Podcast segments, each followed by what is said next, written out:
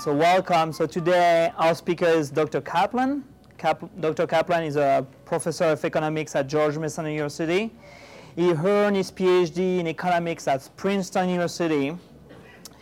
He wrote uh, several editorials for the Wall Street Journal, the New York Times, and the Washington Post. He was also recently feature, featured on ABC's 2020.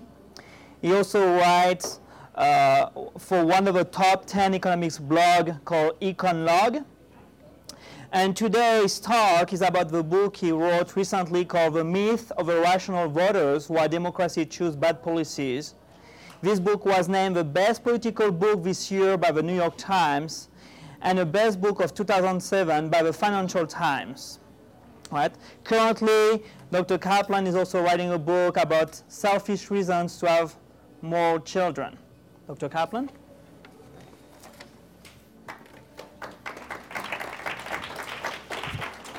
Uh, thank you very much, Alex. All right, uh, let me begin by saying that even though this is a controversial book, it doesn't begin with a controversial starting point. Uh, my claim that voters know very little about politics and economics is very widely accepted by social scientists. Uh, it is completely common among political scientists who know the data, completely common among economists. Uh, the, really, the, the, the, real point of controversy is this. Uh, while many sci- while, while social scientists will generally agree that voters know very little about politics and economics, they will often then add, it doesn't make any difference. It doesn't really matter that people don't know what they're talking about when they vote. Uh, even though democracy is supposed to be ruled by the people, it doesn't actually require that the people know what they're doing. Right now, this seems like a somewhat surprising claim, uh, right? Because you say, how could it not matter? Right? If you were talking to a doctor who's about to perform surgery and it turns out that he thinks the heart is on the wrong side of the human body, you might become somewhat nervous and say, look, how can he do his job if he doesn't understand human anatomy? And somebody says, well, don't worry about it. He, somehow he figures it out. Somehow he does a good job, even though he doesn't have a lot of book learning about the human body. I'd be, oh, probably be very nervous and say, you know, I think you would need some of this book learning in order to competently perform surgery. And I'd be surprised if this guy could cut me open and do no harm, given that he doesn't seem to know what he's doing. Yeah. Okay, well, it turns out there is an answer that social scientists have to this question of how could it not matter? How could it possibly not matter that voters don't really know what they're talking about? And the answer goes back to basic statistics. Uh, in statistics, there's something called the law of large numbers. How many people have heard of this law? Yeah, so uh, this is why, for example, if you roll a whole lot of dice and then take the average, you'd expect the average to be pretty close. You expect the average of the actual rolls to be pretty close to the average, uh, to be pretty close to the uh, uh theoretical average or the expected value. All right. So basically, the, basic, what basic statistics tells us is that random errors tend to cancel out, uh, which means that uh, in democracy, if people don't know what they're doing, basically just flip a coin to decide what to do, then their random errors will cancel out, which means the well-informed are actually in charge. Okay, so in other words, the defense of how democracy works despite widespread voter ignorance is say, look, the people who don't know what they're doing flip a coin. Half of them vote one way, half of them vote the other way, and then they, they balance each other out. And who decides what really happens? The people decide what really happens are the people who have a lot of information. They're the people who understand what the candidates think, they're the people who understand policy. And for candidates to win, they need their support because the other people aren't paying attention anyway. Okay, so suppose, for example, that we start with a scenario that is more extreme than, what the, than the one in the real world. Suppose that 90% of Americans literally knew zero about politics. They knew absolutely nothing. So these people don't even know who the president is. They don't know what country they're in. They don't know anything. All right. So, but for some, for some reason, they still want to vote. All right. So they're waiting in line to vote, knowing absolutely nothing. And you go and start chatting with people waiting in line to vote, and you find out, wow, 90% of the people know absolutely nothing. You know, so the election could be between say, Hitler and some normal candidate. And half the people say, oh, I like the normal candidate. And the other half of the people running for him say, well, that Hitler guy, I don't know, seems nice enough. You know, the mustache is good. All right, so you might get pretty nervous saying, my God, we have a democracy, and almost everyone I talk to doesn't know what they're doing to the point where they're basically just flipping a coin to decide who to vote for. Well, if it's only 90% of the people that you're talking to, though, who don't know anything, uh, then if they're flipping a coin, if you've got a reasonably large number of voters, you'd expect that each candidate will get about 45% of the vote, 45 percentage points of the vote. So going to say, well, uh, that doesn't make me feel too good. Hitler's still getting 45 percentage points of the vote. That's kind of scary, right? But then suppose the remaining 10% are perfectly informed. So these people are walking Wikipedias or they're walking edited Wikipedias. they know exactly what's going on. And you say, well, uh, it's nice to find out that one person out of every 10 knows everything. But since this is a democracy, that isn't much of a comfort because these 10% of people, surely they're going to be overpowered by the 90% of people who don't know what they're talking about. Let's see, is there, we're getting a little feedback here. Uh, hmm, okay. Uh, let's see. Uh, can we do something about the sound, or is it, is it my fault? Am I doing something wrong? Oh, they're, they're fixing it. Okay, good. Yes. Okay. So we've got 90% uh, of people who are flipping a coin to decide between Hitler and a normal candidate, 10 percentage points of people who know, who know everything, but they're in a small minority. Uh, what happens? Well, assuming that the informed people would not want Hitler, right? I think, which I think is a fair assumption. Uh, the 10 percentage points of, of, of the people who are informed would not want Hitler. Then actually Hitler's going to get zero percentage points of their vote. The other guy will get 10 percentage points of the, of, of the well-informed vote, which means that Hitler will actually lose, getting only 45 percent or 45 percent of the vote. The other candidate will win with 55 percent, and everyone can breathe a collective sigh of relief and say, whew, uh, thank goodness that democracy didn't destroy the country this time. Okay, but you may say, well, but uh, what are the odds it's going to work out again? Well, actually, as long as the assumptions that I told you are true, it's going to basically work out that way every time. As long as the uninformed flip a coin and the well-informed know what they're doing, right, and uh, are able to figure out who the better candidate and what the better policies are, then it turns out that what candidates need to do in order to win is to get a support of a majority of the well-informed. Okay, and this is a very general result. As long as there's a reasonably large number of voters, in order to win, you must get a support of a majority of the well-informed, even when the well-informed are a tiny minority of the population.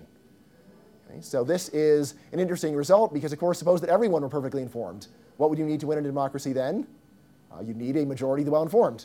All right, what if only 10% of people are well-informed? You still need a support of a majority of the well-informed, which then means people to say, hey, well, the democracy is looking pretty good. Uh, it's very robust to this problem of hardly anybody knows what they're talking about. Okay. All right, now this result has a special name. Uh, the name is the miracle of aggregation. The miracle of aggregation, it sounds like magic. Right, 90% lead, 10% gold, mix it together, and it gives you a result that is as good as 10% or as 100% gold. Okay, now as far as I know in chemistry, this doesn't work. Uh, last time I checked, I'm not that big on natural science, but as far as I understand, uh, medieval, medieval, alchemy has still not been perfected. Uh, so uh, in the realm of chemistry, you cannot mix junk and good stuff to get something that is just as good as good stuff. However, uh, in democracy, this is a very simple argument for why you can. Why, you can combine a population that, uh, where most people don't know what they're talking about with a small percentage of informed people and get a result that's just as good as if everyone knew what they were talking about. Oh, actually, yes. Okay, so this brings me to one of my favorite sayings, which is if it seems too good to be true, then it probably is. Okay, so uh, anyone here watch late night television and see ads about how you too can start your own alpaca farm? yeah, so I, I, I, I, uh, want to watch late night television. I haven't seen the commercial for a while because now I have a DVR, so I fast forward through the alpacas. But anyway, uh, you too can start your own alpaca farm. These wonderful animals, you go and just send us $3,000, we will ship you an alpaca or two, and before you know it, they will have bred like rabbits, and you will be an alpaca magnate, and anyone can farm these animals in any location, you know, urban, wherever, you just put them out on your balcony, and you'll be making money hand over fist on these alpacas. Just send us your money real fast. Uh, you, know, don't go, you know, if anyone tells you this won't work, don't listen to them. They want you to fail. Right? So go and send us the money. We'll send you the alpacas, and this is going to be great. So I have never actually investigated any of these claims, and yet I have not set them my alpaca money. Right? And the reason is I say, look, if it seems too good to be true, it probably is. I just don't believe that I could successfully become an alpaca farm, farmer in my spare time and make money hand over fist. And if that were really true, why would they be selling me these alpacas anyway? It just doesn't make sense. Okay, so my reaction to the miracle aggregation is similar. I say, look, it sounds really good, but how can that be true? It seems like there's something fishy going on here. And it turns out that if you read the fine print, there is a crucial assumption behind the miracle aggregation. And that assumption is that when people don't know what they're doing, they flip a coin. When people don't know what they're doing, they flip a coin. Or another way of putting it is they are just as likely to overestimate as to underestimate. For an even policy, there is li- they are equally likely to think that it's better than it really is or worse than it really is.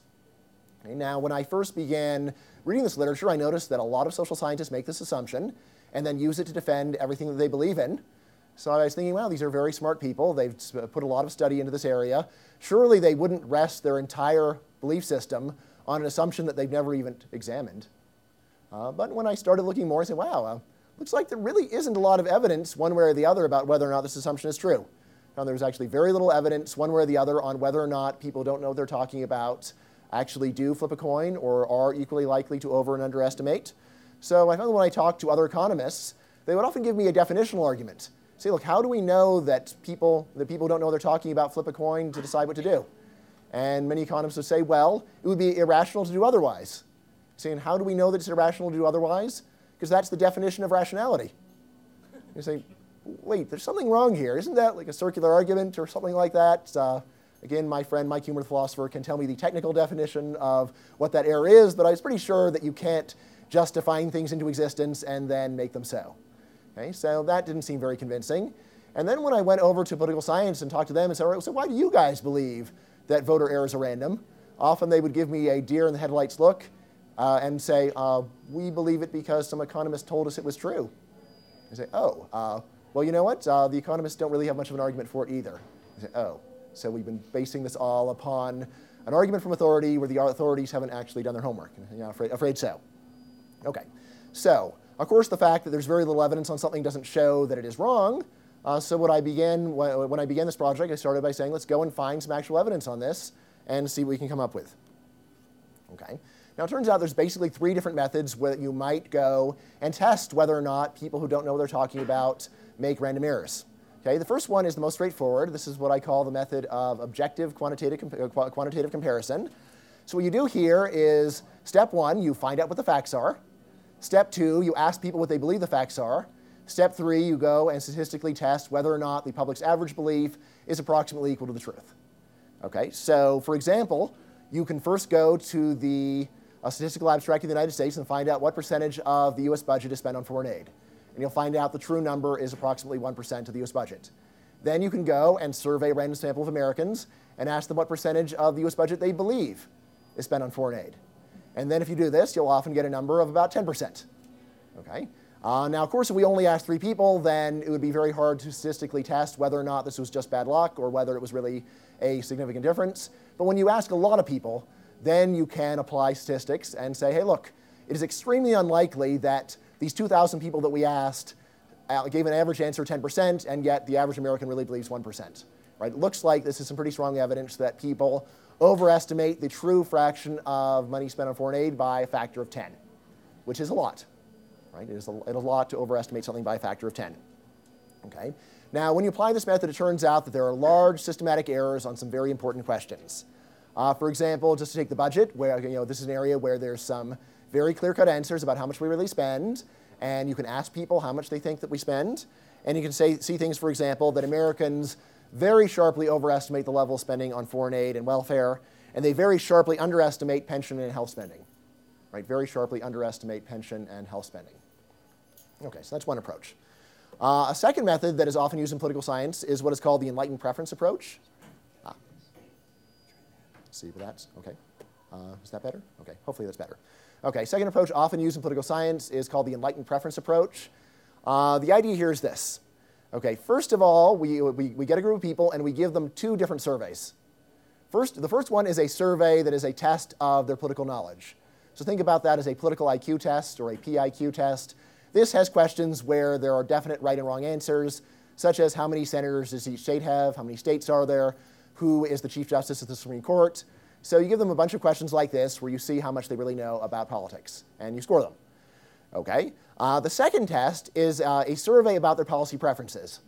These are questions where you may say there is not a obvious cut and dried answer, right? But we can still find out what it is, what policies that, the, that the people favor.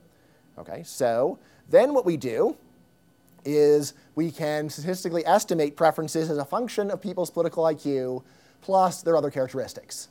Right, so what we do is we see, look, what kinds of policies do people with high political IQs favor? Right now, if you say, well, maybe people with higher incomes get high, you know, or have more education, so they get to score higher on this test. Well, then, if you know statistics, you say, all right, fine.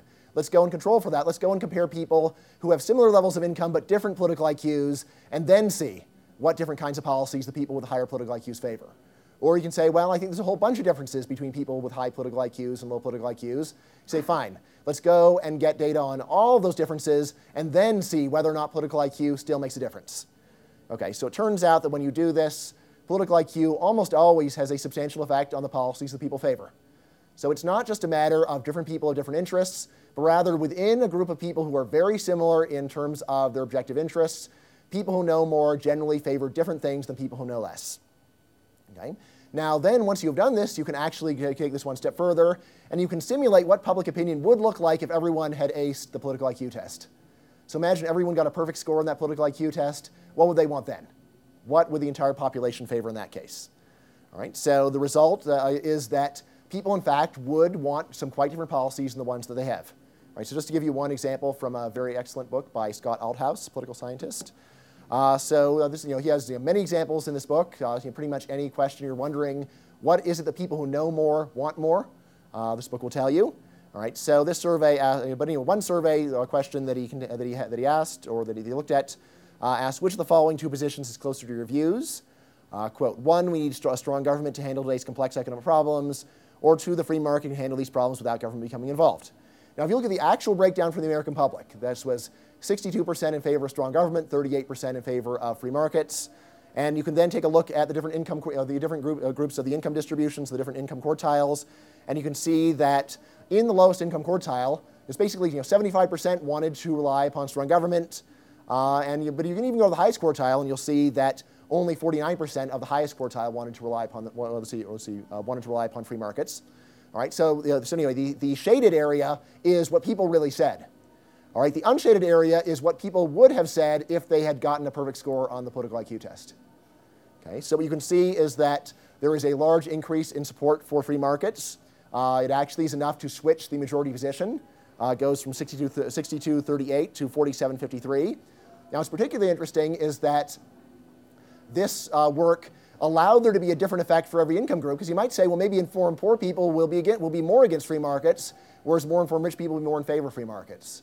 Uh, what Althaus found is in this case and in many others, generally information works in the same way for everybody. Okay, so it's not that there's different people with different interests, and if they know more, they are better at picking out their interests, but rather informed people of all sorts generally see pretty eye to eye. And in fact, in this uh, particular case, the information effect uh, for the lowest group was actually much larger than for the highest income group.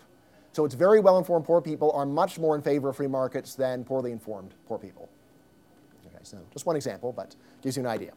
Okay, now finally we come to the method that I relied upon, and this is the method of layman expert comparison. The idea of this approach is to see whether laymen and experts systematically disagree, controlling for other factors. Uh, the key assumption that I'm using here, which upsets many people, is that if experts and laymen disagree about something, then the experts are probably right and the laymen are probably wrong. Okay, so people who've studied a subject for many years are more likely to be right than people who've never studied a subject. Okay, so uh, this assumption aggravates many people, but uh, you know, what I will say is, look, I'm not saying this is, uh, this is necessarily true. I'm open to counterarguments, but I will say this is my starting point, and if someone says that we should rely upon people who've never studied a subject rather than people who've studied for many years, I'd at least like to know why. I'd like you to explain why exactly it is that we should so distrust the experts on a subject. Okay. Uh, the result is that there are very large systematic disagreements on important questions, uh, which, include, uh, uh, which include systematically biased beliefs about economics. Okay, now, of course, since I am an economist, this is especially interesting to me, and I won't deny, yes, I love economics. I live and breathe economics. I think all day about economics. All my friends are economists. Yes, we love it. Uh, but I will say that there's more reason to be interested in economic, you know, to be interested in bias about economics than just the fact that economics is the greatest subject ever uh, except maybe philosophy, of course, for my, my friend the philosopher. Uh, but uh, first of all, economics is, is uh, highly relevant to most modern policy debates. So for almost any policy debate people are having, economics has something to say. Okay. Uh, second reason is that economists have an interesting quirk, which is that we have we spent a long time complaining about how the public misunderstands our subject. This is different from the complaints that physics might, physicists might have about the public. Physicists are likely to say the public is bored with our subject. Public doesn't care about physics.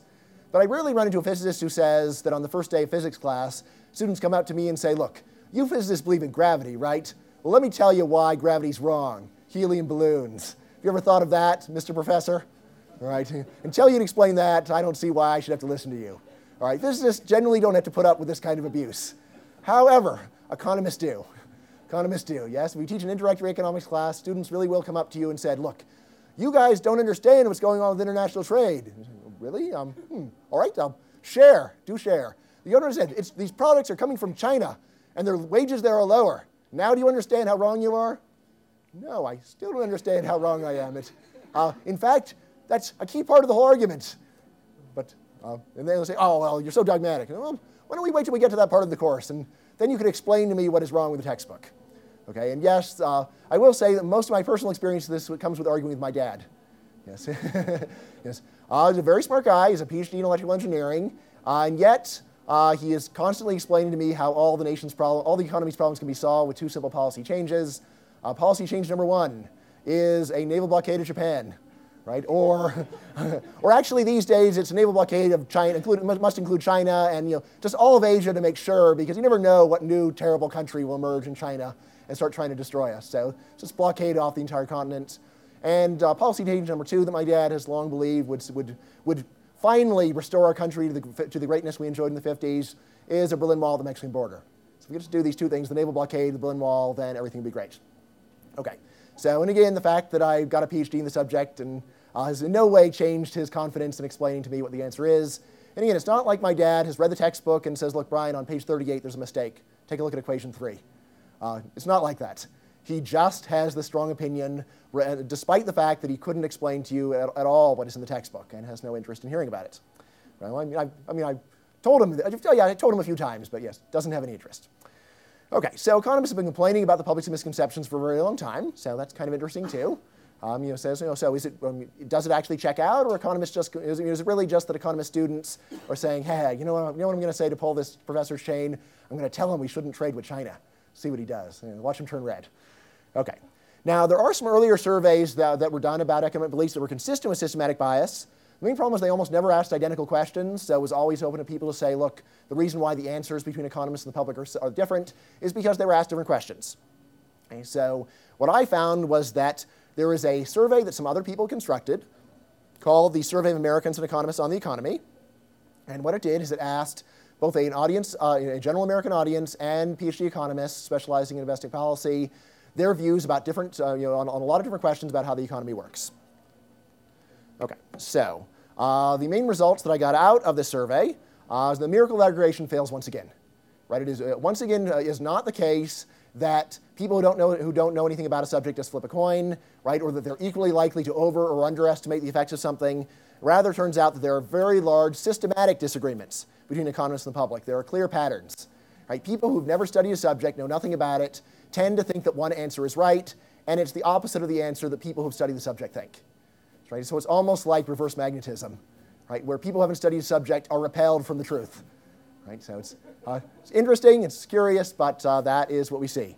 All right, now just to quickly give you some of the main patterns that, uh, that we can get out of the data. Uh, the first main pattern is something that I call, uh, call anti-market bias. Okay? So there is a general tendency for non-economists to underestimate the social benefits of the market mechanism. Right now, this isn't to say that all economists think that markets are great all the time. They certainly don't. But nevertheless, there is a very different perspective that economists have compared to the rest of the public. For economists, they look at a problem and they say, who could get rich by solving this problem? And if you have a good answer, then the economists say, all right, fine, we don't need to worry about it anymore. On the other hand, non economists will often say, look, there's people getting rich off of this, and that's the problem. Right? A very different reaction. Right? So economists tend to worry about things like air pollution, where they say we can't think of any way to get rich solving air pollution, so we're worried. On the other hand, non-economists are as, just as likely to get worried when someone is making money hand over fist solving a problem. Say, look, you don't understand, it's about greed. Right? So what's the problem with that? Well, you know, they really have these greedy intentions, so that's going to lead to bad results. And you have the economist saying, you know, that's not necessarily true. What if the way to get rich is by making the customer happy? Then it would seem like that would lead to good results because people would try to make the customer happy in order to uh, get rich. Right? So what's the problem? Right now, there's uh, many examples of this that I could give you, but I like to, give you the most controversial examples possible. So, uh, you know, here's one of my favorite ones. As I look out throughout this room, I see a very large number of kidneys that people don't need. Right? All right. Pretty, pretty much every, every healthy person in this room has two kidneys, and as far as I understand, medically, you only need one. Right? Because if you get, you know, you may say, well, don't I need a spare kidney in case you get sick? From what I understand, kidney disease generally affects both kidneys, so you don't really have a spare kidney. You only need one. And on the other hand, there's probably a number of people right here in Denver on dialysis, which is totally horrible. Right? So horrible that a friend of mine in the insurance industry says that about 20% of people on dialysis just voluntarily go off and die. It's so miserable. All right, so now that you know this, are you inclined to go and donate your kidney to a stranger for free? You know, feel free to leave, we'll all, we'll all cheer, cheer, cheer you in your, in your act of, uh, of, uh, of, of, of helping save someone's life. Okay, uh, well, probably you're not going to. uh, because there's actually a law that says that while you may give your kidney to a stranger, you may not charge them for it, which means that there are hundreds of millions of perfectly good kidneys that are just being wasted in the US right now. And on the other end, there's a whole bunch of people who desperately need them who can't get them because you know, they don't have a person who really cares about them who's a compatible donor, then they're stuck. Now, what do economists say about this? And you know, not just weird economists, not just right-wing economists, but almost every economist I ever talked to. Look, we need to create a market in human kidneys. We need to legalize the selling of kidneys so that people who uh, need a kidney can buy it. Right? And it probably would only cost a few thousand dollars, right? Because you know, even if you wouldn't sell your kidney for a few thousand dollars, there's a lot of people would. And even if Americans wouldn't, there's a lot of people in other countries who would want to. Right? Which again freaks many people out. Say, well, I mean, poor people in other countries would sell kidneys just because they need the money. And again, economists say yes. Uh, Poor people who really need money would then go and give kidneys to people who really need kidneys, and this is a problem. Why? Isn't that good? When people who need, need money get money and people who need kidneys get kidneys, why, are you, why is that such a problem? You don't understand. you know, they're poor people. I, no, I do understand. That's actually why it's even better than it might initially appear, is because they really need that money. Because they're hungry and they don't need a kidney, they need the food. Right? Their, their, their child is going to die unless they can sell this kidney, and you won't let them, and why not? Okay, so this is only one example, but it's one that I'm very fond of. Uh, because on the one hand, it's very controversial, and almost everyone thinks it's a bad idea to have American human kidneys. And yet, you know, even when I talk to Marxist economists, I, was, I said, so what do you guys think about American human kidneys? Well, the, the graduate students were sort of like, eh. And then the, then the Marxist professor said, you know, we have to do this. All right. All right, thumbs up for thumbs up to the Marxist economist who told his, his Marxist graduate students that we do need to legalize a market that almost no American would, would, would, would accept. Okay. So that's one example of anti-market bias. There are others, but uh, we do have limits of time. Uh, another, another big difference that you see between economists and the public is what I call anti-foreign bias. So it's one thing for Americans to say, look, when one American buys something from another, then probably both are better off. Uh, but what if an American buys something from a Chinese? Surely that's totally different, right? And what economists around to say is, no, it's actually it's not different. It's the same thing, right? They're better off, we're better off, and the fact that they're in another country really doesn't make any difference. And probably the best way to explain economists' thinking on this is with a little fable. Uh, it is the fable of the factory that turns wheat into cars. Right? And here's how the fable goes. A man goes and builds a factory on the coastline, and uh, he says he's got some amazing machine that turns wheat into cars. And you see big trucks full of wheat go into that factory, and then cars come out. Right? And then you have a bunch of chemists saying, I don't understand how he does it. Chemically, wheat cannot be turned into a car. Right? And they sit around saying, how is this possible? Arguing about what the machine must be. Is it some advanced kind of fusion? Finally, a journalist goes and sneaks in the factory, and it turns out the factory is empty. All that it has are docks and ships. And what, are, and what do the ships do? Well, they take wheat, they sail them across the ocean to Japan, they put cars on them, they come back. Right? And then there's a giant scandal, the factory shut down, everyone says how awful you know, what this guy was doing. It wasn't really a machine for turning wheat into cars, it was just trade with the Japanese. Can you believe, you know, believe what he was doing here? And of course, the economist's point is no, no, no. It was correct the first time. That factory was a machine, it did contain a machine for turning wheat into cars, not the kind of machine you're thinking about. But you know, the fact that Japanese even exist is irrelevant to the, point, uh, to the technology. The fact there's other people in other countries doesn't make the slightest difference from the American point of view. All that matters is that you put wheat goes in, cars come out. Who cares how you do it? Okay. Uh, another big difference between economists and the public, uh, something I will call make-work bias. Uh, non-economists tend to evaluate economies based upon employment. Economists tend to do it based upon production. Right now, of course, it's easy to understand why people look at employment and say, isn't that a good thing? Well, uh, suppose we come up with a, with a new technology that allows us to produce a lot more with a lot fewer people. Uh, for example, the tractor. Right? So in 1850, almost all Americans were farmers. We had a lot of advances in agricultural technology. As a result, a ton of farmers lost their job. And the, and the long run result, of course, is that we're here today instead of farming. So instead of farming, we are here today listening to this talk. Okay, now, if we had completely, if we had blocked, the, blocked progress in order to save jobs, true some people would not have lost their jobs. On the other hand, we also would not have had the modern world. Now, the thing is, is at the time when farmers were losing their jobs, we've gone to an economist and said, well, what do you expect people to do now they've lost their jobs? Really, all the economists could have said, like, something, something else? I don't know. If I knew, I wouldn't be talking to you. I'd be going and setting up factories to do that something else. Right? So it doesn't seem very convincing at the time to say people lose their jobs are going to do something else, but that is the right answer. You know, certainly in 1850 you wouldn't say, I don't know, they'll invent the internet or something like that. Wouldn't have any idea what, you know, you wouldn't, wouldn't have even, any conception of what that would be. And yet it is because that, we, that productivity has been allowed to improve that we have the, we have the modern world that we see around us.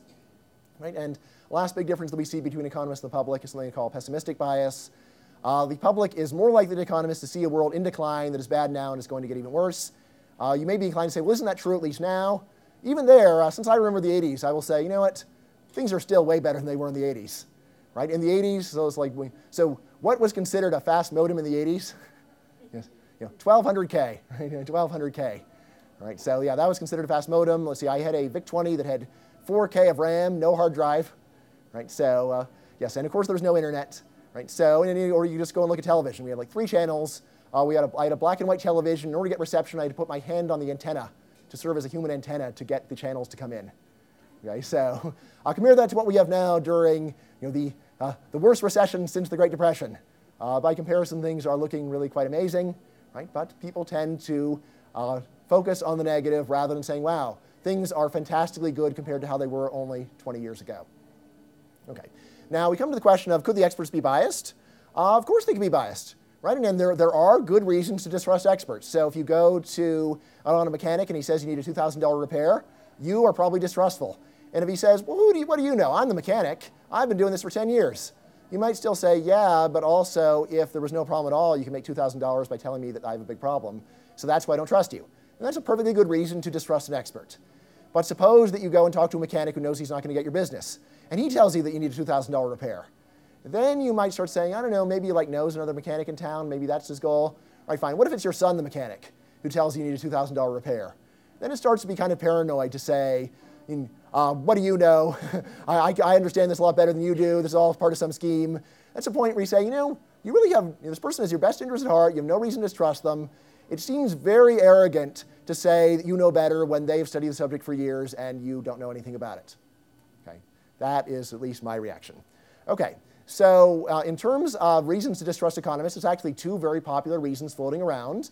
Uh, and again, economics are not the most popular occupation. There are many people who spend their lives denouncing us. Okay, so, and what are the main reasons they've offered for distrusting us? Uh, one is what I call self serving bias. It says, look, economists are rich, they got tenure, they're fat, they're happy, everything's going well for them. Of course, they think that, not, that everything is right in the world. Right? So, whatever is good for them is good for the world, so naturally they are indifferent to the suffering of others and they have all these crazy views about the kidneys and, and so on. All right, so that's one story about why economists can't be trusted. Another one says, look, economists are a bunch of extreme right-wing ideologues. They have been you know, living and breathing hard right republicanism since they were three years old. Then they go into economics because that's where they can be with other like-minded ideologues. The only people who go to grad school are people who are dogmatic adherents to this religion. And then they've locked down the occupation because no one who, do, no one who disagrees with this crazy stuff would want to be a part of this horrible club. Right? So that's another story. Okay? Call that ideological bias. Well, uh, the main problem with these stories is that they're actually testable. Right? So this is like getting up on a stand and saying, look, the witness couldn't possibly committed the crime because he was elsewhere. Well, then we can go and get the camera footage and see, well, was the guy really out in that, in that other place or not? Right? Similarly, when you go and say the problem with economists is that the rich, they got job security, the right wing, well, we can go and get some data and see, well, is that true? And if that's true, let's go and then compare people who are non-economists who are similar in other ways and see, what, and, and see how they compare. Okay, so for example, you think that uh, the reason why economists have their funny views is because they're rich and have a lot of job security.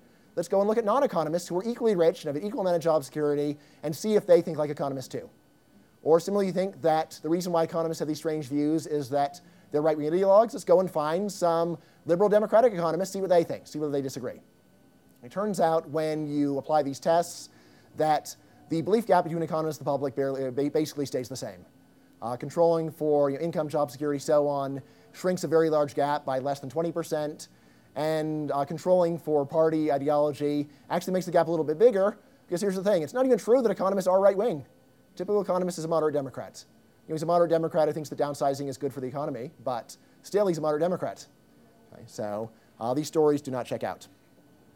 Okay, so uh, now the next question many economists will, will say is, look, granted what you're saying is true in fact, how is it possible in theory?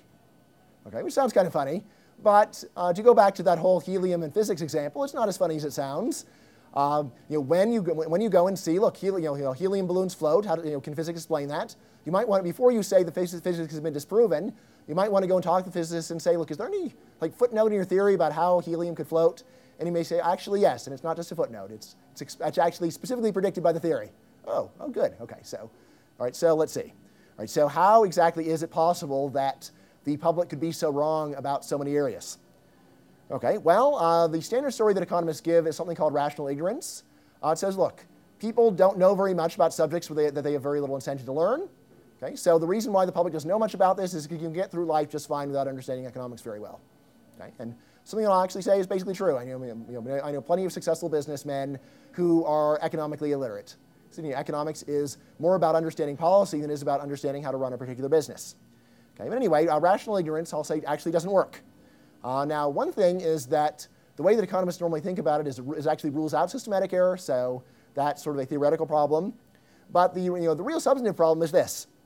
Rational ignorance does not explain why the uninformed are not agnostic. Normally, if you have never studied a subject, you are agnostic about it. Look, I've never, I don't know anything about the history of ancient Samaria, therefore I don't have strong opinions about ancient Samaria.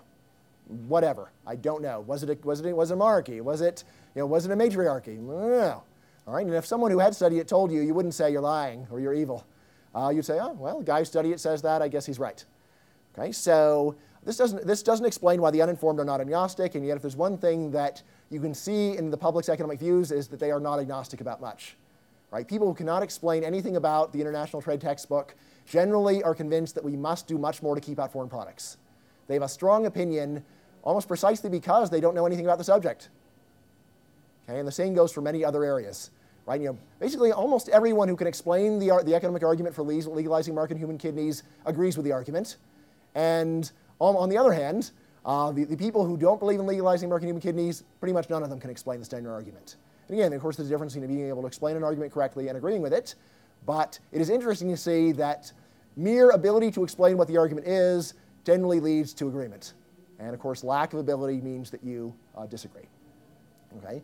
Now, another thing that rational ignorance does not explain is emotionalism. Why do people get upset about this stuff? Why do the people start screaming and yelling about subjects they know nothing about? Well, um, you know, if it's just rational ignorance, you think that people wouldn't, wouldn't really care. So, look, I don't know anything about it. Why would I get upset about it? And yet, uh, I found in general that if you go to a political meeting and politely disagree with everything that they stand for, you will not make a lot of friends there. Right? My lawyer tells me not to advise you to, to, to actually do this, but hypothetically, if you want to test this out, just go to a meeting of people that you totally disagree with and in the friendliest possible way explain why they're wrong about everything and see how many friends you make. Uh, it'd be, it would be an interesting experiment if one were to try it. Let's say that. Okay, now here I think about the case of the tariff. Uh, so, again, coming back to my dad. so, you know, so in the 90s, uh, Bill Clinton imposed a tariff on Mexican oranges. And at the time I was thinking, so what would my dad say about this? Uh, well, I mean, according to rational ignorance, my dad would say, I didn't know there's a tariff on Mexican oranges. Um, you know, who knew? Or you would say, what's a tariff? Or like, where's Mexico? Right? But, or what's Mexico? Uh, but I said, that's not how my dad would react. My, the way my dad would react would be, it's about time we finally got tough with the Mexicans. Those oranges have been ruining our country. The only question is whether we can come back from the brink. Right? That is a more common reaction that you get to in discussions of tariffs. Right? So it does not seem consistent with, with, with rational ignorance. So this brings me to my alternative story, which I call rational irrationality. And it begins with the question of this. Why would people be rational some of the time but irrational other times? So I noticed. So again, if I were stranded on a desert island and I had to pick one person I knew to save me, I'd probably pick my dad because he knows how to build stuff. He can go and take a scrap heap and turn it into a car. All right, so I can't do that. I wouldn't know where to begin. So I think my dad could save my life. So, uh, and very few of my other friends could do that. So, uh, very rational in areas like being, being able to build a raft out of makeshift materials on a desert island. On the other hand, though, on the question of the tariff, completely ridiculous. Okay, so why would this be? Well, uh, here's my answer. Why don't we think about irrationality as a good that people that we use to protect comforting beliefs from reality? Right? So, and again, the problem with being rational is that you might have to change your mind. If you're open to facts and evidence, or you know, facts, evidence, logic, then you always have to worry. Maybe someone's going to come along with some evidence that shows I'm wrong, and then I'm going to have to throw away a belief that means a lot to me. Whereas, if you're totally irrational, you can keep believing whatever you want forever, right? Indefinitely, right? If you want to, if you're irrational, then whatever it is you believe today, you can continue to believe for the rest of your life, and no one can stop you. Okay. So why don't we just go and apply our usual economic tools here? We can put uh, the quantity of irrationality on the x-axis, put the price of irrationality on the y-axis, and think about this. Some errors are costly and others aren't. Okay, so for example, if you are a surgeon who is so arrogant that you would get great pleasure from believing that you are better drunk than other people are sober, I'm a better surgeon drunk than other surgeons are sober. I'm that good. Well, on the one hand, that's a pleasant belief, but on the other hand, that is a belief that is likely to destroy your career. So few surgeons hold that belief. Right? On the other hand, uh, there are other subjects where you can be dead wrong forever and you can live out your life in perfect comfort, safety, and, and, and wealth. Okay, so in what are these areas? Well, areas like religion, philosophy, politics. Errors are basically free. Right? You can be totally wrong about this stuff and does not actually ruin your life. Right? In fact, you can run a successful business while thinking that we need to put a Berlin Wall around uh, a Berlin Wall at the Mexican border. Okay. All right, now, you know, just, just, to go back for one second. Again, you know, so why exactly is that anyone would want to be rational? Well, um, you know, so one basic thing is that people often get a lot of comfort out of their worldview. Uh, one of my favorite books is called The God That Failed. It's a bunch of autobiographies of ex-communists. And not one of them said, I was happy to, be, to learn that communism was wrong because then I saw, stopped being wrong. Instead, all, every single one of them said it was like having my heart ripped out of my chest to have to, to have to admit that I was wrong about something I devoted so much of my life to. Right? You know, people have a lot of beliefs where to admit they were, that they were wrong would hurt them, and hurt them quite deeply. Right? So by being irrational, they can prevent that from happening. And of course, the other thing is a lot of times people uh, pick friends based upon shared beliefs, so you might lose your friends if you change your belief. Right? So maybe, maybe you say, no, my friends wouldn't purge me just because I stopped agreeing with them. Then again, maybe they would. Or maybe they just like you a little bit less. Right? So another reason not to think about this stuff too much. Okay. Right now, uh, to ask uh, you know, a question that many economists uh, would pose, so why is this inefficient? Maybe all this shows is that the point of democracy is not to pick wise policies. Maybe the point of democracy is to serve as a giant system of group therapy. So it's a, it's a chance for all of us to feel good. Right? So we go and say a lot of nonsense, but we feel better about it, and that's the point. Well, uh, the main problem with this is that there's a big difference between what economists call the private cost of irrationality and the social cost of irrationality. Okay, so you know, the classic example this is pollution, right? Where one more person drives a car makes, the, makes pollution a little bit worse, but it's barely noticeable, right? It is not uh, against a person's interest to drive a car rather than walk, right? Because you know, they do make the air a little bit dirtier, but it's so slight they can't even detect it. However, if a lot of people think this way, then everyone can be choking and coughing and wearing gas masks right, as people sometimes will in some very polluted third world cities. Okay, so there's a difference between the private cost, the harm that is just done to one individual, and the social cost, the harm that is done to all the people who suffer the consequences of an action. All right, well, we can think about voter rationality as being kind of political pollution. The majority can easily be better off if it doesn't get the, the policies the majority wants. A majority can vote for protectionism, everyone, every person feeling all patriotic and wonderful because they vote to keep out Chinese products, and yet they can be, and yet it can still be a country they wouldn't want to live in when, they, when, when you actually have the consequences. So why is it they would vote for policies they don't want to live under? Because one person can't actually change what the policies of a country. Right? So when you, if you go in and change your vote, would that have changed the outcome of the last election? Highly unlikely. Very, very, very unlikely. Okay, so the chance is quite small. So basically, it's the same thing with driving your car. You know, do you make the air a little bit more polluted when you drive your car? Yes, but not to a noticeable degree. Okay. All right. So let's see. How much time do we do I have here, Alex? Ten minutes. Ah. Well, in that case, I will leave remedies for the, for the Q&A, and I will open it up to, open, open up to questions. Let's see. Happy to take any question on any, to- any question on any topic on, in, in economics. I may not know, but uh, uh, sure.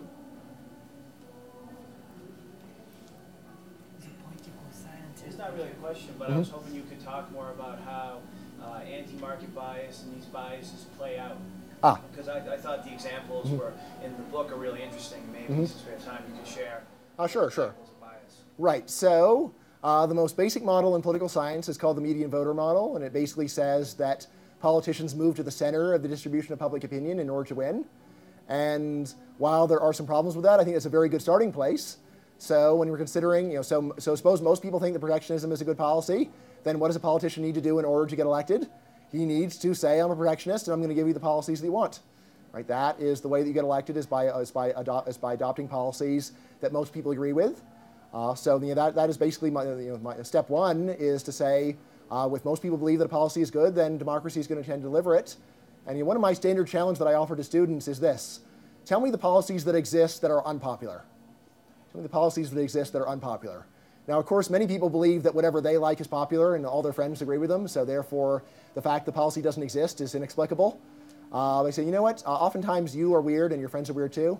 Uh, so you need to go to nationally representative public opinion data, and then you will often be shocked to learn that policies that you think are totally indefensible are supported by most people. Um, you know, to take one example that economists talk about, most economists are under the delusion that the only reason why we have farm subsidies is because 2% of the population wants them and they force them down the throats of the other 98%. Yet, in the best survey ever done of support for farm subsidies, uh, you know, about 60% of Americans supported them. Uh, you know, actually, more, actually, you know, it's more like 80% supported them, and then you know, about 80% about 80% of Americans support farm subsidies. These percentages are similar in farm and non-farm states, And you, you say, like, why is it that, um, that, that people in non-farm states want farm subsidies? Uh, well, the answer is that, you know, like, like one, one standard answer is they say, look, we need it in order to make sure there's enough food. Right? That's the kind of argument that most non-economists will give for why we need farm subsidies. It's to keep the food in the stores. Okay, which you know, economists will say, you realize there's only like a few products that get subsidized, but there's like 10,000 products in the store. So how would you explain that? Uh, it's like, well, we only subsidize the ones that wouldn't be in the store if we didn't subsidize them. Aha. All right. Ah, that fits the facts perfectly. Okay. So uh, now, if you want to, you know, to get, get a, a, more sophisticated theory, I think actually the real mystery of politics is why, why policy is not a lot worse. Because once you look at public opinion, you know, I often look at it and I'm in total despair and I say, my God, I can't believe that we've ever got out of the cave the way that people think. I mean, it just seems like their views are so awful. And so, you know, so, what's going on? Well, I mean, you know, part of my explanation here is that when politicians, if politicians were to do exactly what the public asked for, it would be a disaster, and the public would get very angry at the public for causing a disaster.